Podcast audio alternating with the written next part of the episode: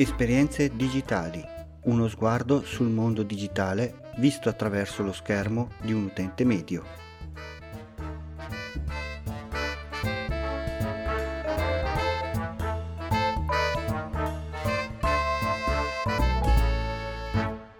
Salve a tutti, benvenuti da Capo Geek e ben trovati alla puntata numero 40 di Esperienze digitali.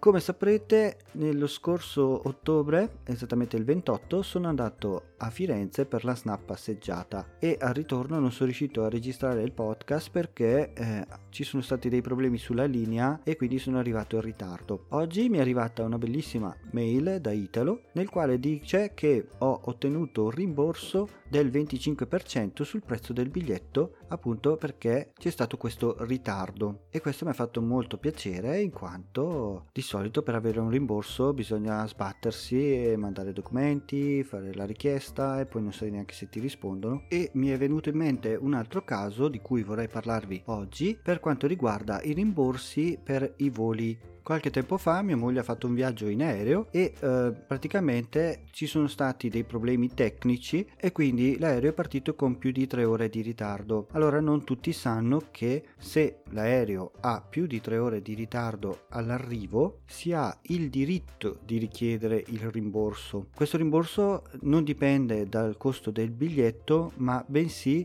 dalla distanza. C'è un regolamento apposta che stabilisce che se un passeggero ha subito un ritardo di 4 ore per un volo di 3.500 km ha un diritto a un rimborso pari a 600 euro. Per i voli invece da 1.500 a 3.000 km il rimborso è pari a 400 euro e se invece la distanza è inferiore ai 1.500 km il passeggero avrà diritto a un rimborso di 250 euro. Però anche qui bisogna sbattersi per chiedere il rimborso, mandare i documenti, biglietto valido. Allora ho fatto una ricerca all'epoca e ho trovato questo servizio che si chiama FlightRight, vi lascio poi il link nelle note dell'episodio, dove basta mettere il numero del volo e la data e automaticamente vi danno loro tutte le informazioni e anche l'importo del rimborso che potete richiedere. Poi, se volete, potete dare l'incarico a loro e si occuperanno di tutto loro. Questo servizio ovviamente si paga, loro si trattengono una provvigione pari al 25% più IVA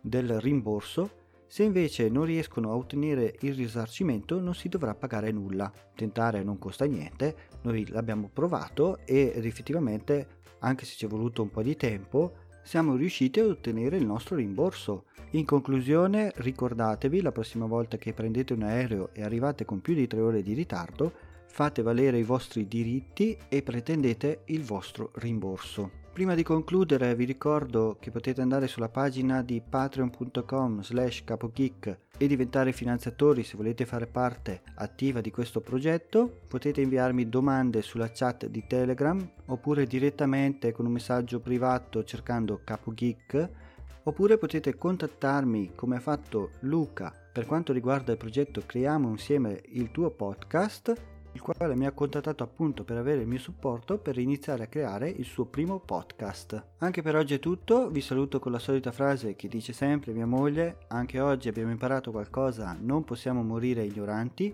Un saluto da Capo Geek e ci risentiamo nella prossima puntata.